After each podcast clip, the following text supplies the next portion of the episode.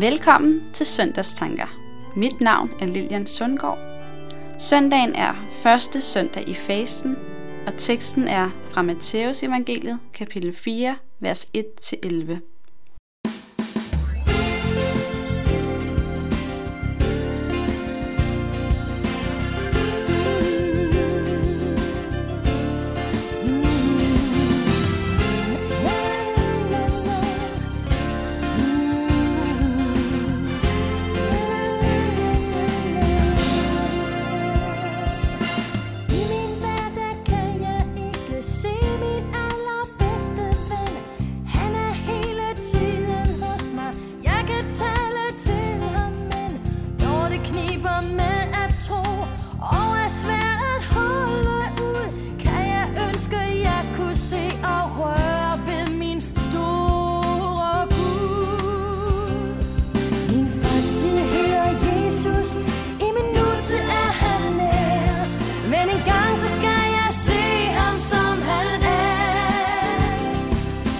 Min tro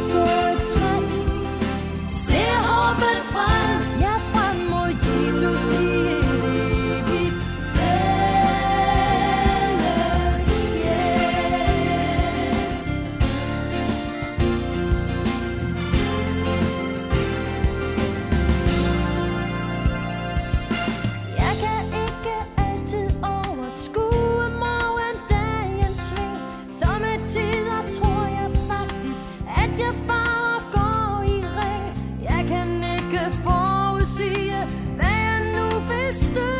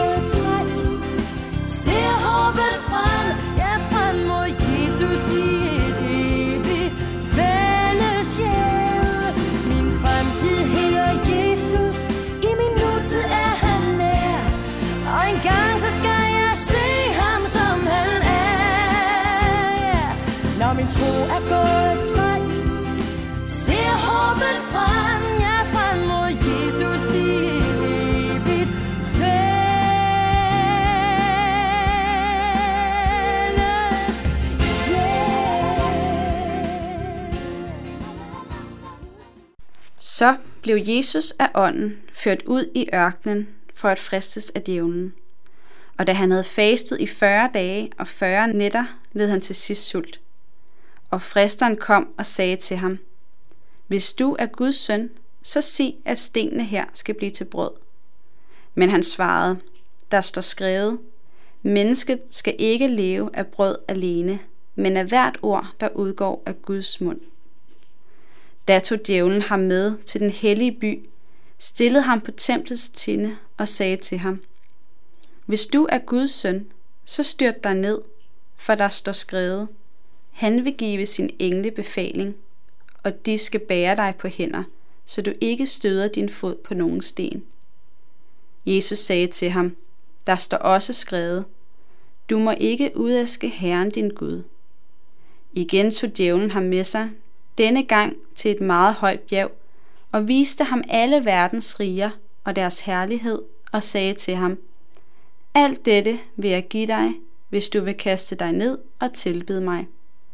Da svarede Jesus ham, Vi bort, Satan, for der står skrevet, du skal tilbede Herren din Gud og tjene ham alene. Da forlod djævlen ham, og se, der kom engle og sørgede for ham. Jesus er lige blevet døbt, og inden han starter sit virke på jord, bliver han af ånden ført ud i ørkenen for at fristes af djævlen. Jeg stopper allerede op her, når jeg tænker på søndagens tekst. Hvorfor bliver han ført derud af ånden? Det må altså være Guds vilje, at Jesus skulle fristes i ørkenen.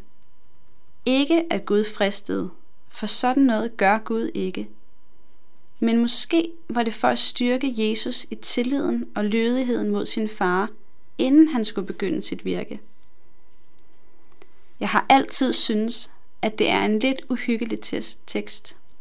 Jeg ved jo godt, at djævlen findes, men her får vi så tydeligt at se hans ondskab og snedighed. Han ønsker at friste Jesus. Og Jesus havde været i ørkenen i 40 dage og fastet og var sultnet, sulten. Menneskeligt var han helt udmattet.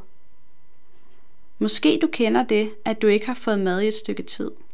For mig skal der ikke gå særlig mange timer uden mad, før jeg får ondt i hovedet, bliver træt og ikke tænker helt klart, men er villig til at gøre rigtig meget for at få mad. For Jesus gik der 40 dage, og nu var han sulten. Og djævlen bruger denne sult til den første fristelse. Hvis du er Guds søn, så sig, at stenene her skal blive til brød. Men Jesus han er sej og står imod. Han har tillid til, at Gud nok skal sørge for ham.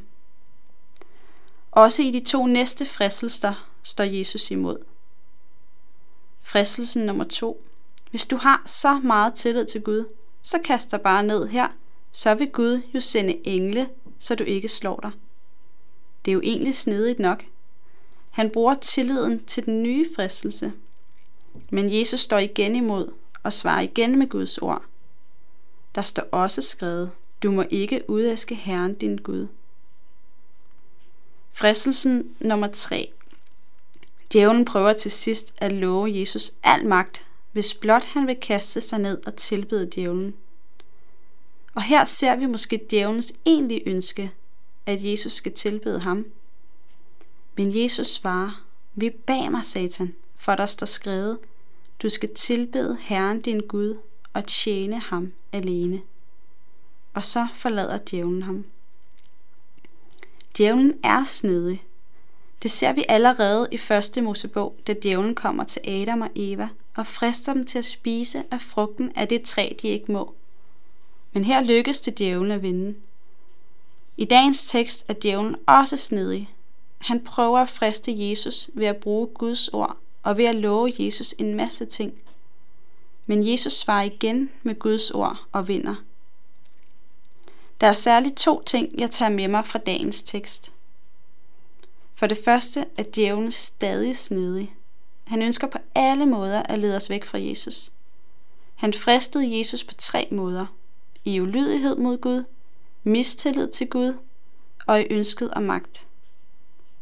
Dagens tekst, tekst giver os anledning til at stoppe op og tænke, hvor fristelserne i vores liv er, hvor vi skal være opmærksomme og stå imod for vi skal også være på vagt og stå imod hans angreb. En af de ting, vi kan gøre, er at være bevidst om, at han findes, så vi kan være opmærksomme på hans angreb og kende hans angreb. Noget andet er at lade sig fylde af Guds ord, så vi kan holde stand og bede Gud om hjælp. I Efeserbrevet skriver Paulus til menigheden, I øvrigt, vær stærke i Herren og i hans mægtige styrke – Ifør jer Guds fulde rustning, så I kan holde stand mod djævelens sniløb. En af de ting, der hjælper mig, når jeg oplever djævelens angreb, for eksempel på, hvad jeg er værd, så er jeg utrolig glad for, at jeg kender Bibelens sande ord om mig. Jeg er egentlig ikke særlig god til at huske bibelvers, og dem jeg kan, er ofte stemme en melodi til, for så er de lidt nemmere at huske. Men ikke desto mindre er det rart at kunne nogen eller kende Guds ord så godt i hjertet, at jeg ved, hvad der er sandheden. Et lille eksempel kunne være, når det kan snige sig ind i mit sind, at jeg ikke er noget værd, at der ikke er nogen, der vil mig, osv. så kender jeg for eksempel salme 139, hvor der står, at det var dig, der dannede min nyre. Du flettede mig sammen i min mors liv. Jeg takker dig, fordi jeg er underfuldt skabt. Underfuld er dine gerninger. Jeg ved det fuldt ud. Underfuldt skabt og villet. Det er sandheden om dig og sandheden om mig.